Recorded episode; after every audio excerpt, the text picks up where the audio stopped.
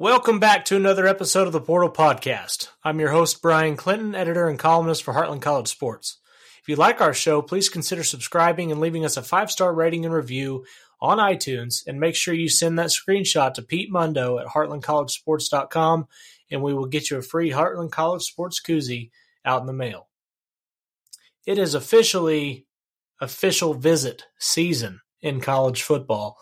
The part of the recruiting uh, calendar, if you will, that everybody kind of perks up for is officially here, and uh, we we are getting mighty close to uh, the end of the off season, and we're getting really close to uh, the season being right on us. I, we're right around ten weeks left until college football kicks off for the 2023 season, and uh, that means we're just a few days or a few weeks away from uh, media days starting to kick off around the country. But before we get to that, uh, with it being official visit season, tonight's episode, we are going to focus solely on recruiting and the visits that are going on around the country with those top players that are uncommitted uh, and who's left out there to play on the board for the for the top uh, 25 or so uncommitted players. Uh, but before we get there, there's just some some house cleaning things we're going to go through, some notes uh, of the week in college football recruiting.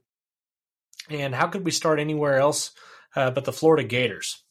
Florida is up to number three in the team rankings for 247 Sports.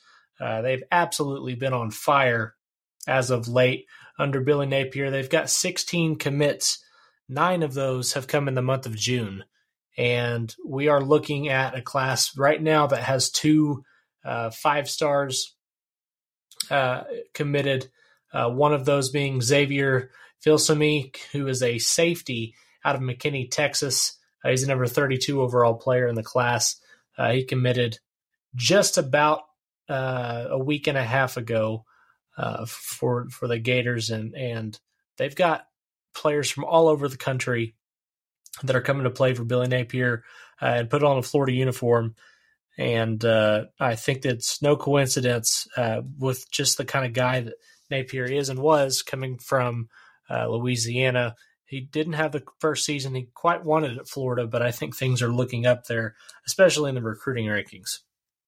Another team that is absolutely hot on the recruiting trail is the Stanford Cardinal. They currently come in at number five, or sorry, rather number nine in the national recruiting rankings um, Stanford has 20, count them, 20 commits in the uh, class of 2024 at this point in time, just in the month of June.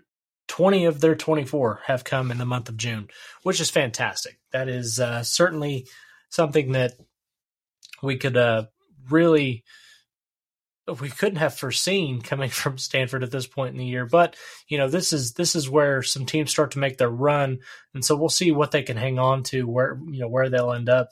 Uh, but certainly a really really good class for the Cardinal, uh, who've been down for a little while and, and are hoping to uh, make a name for themselves under a first year head coach.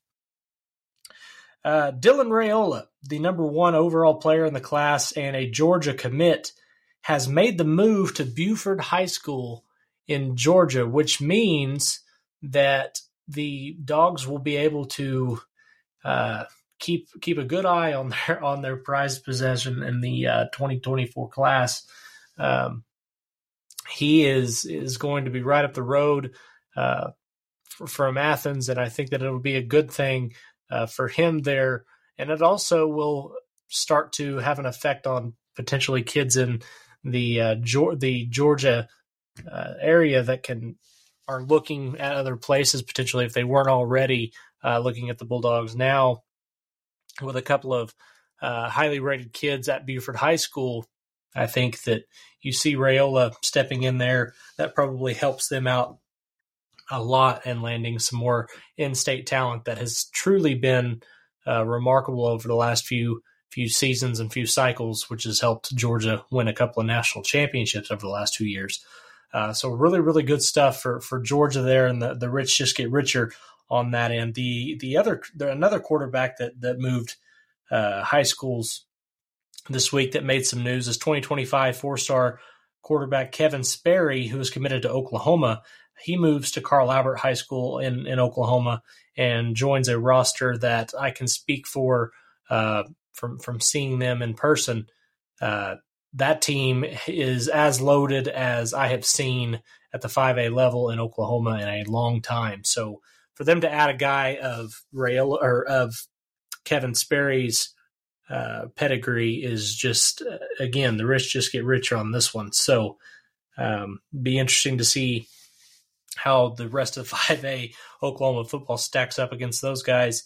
Um, here's a really big, and I want to take some time on this one uh, because I think that this could be absolutely pivotal uh, for for the school we're going to talk about here.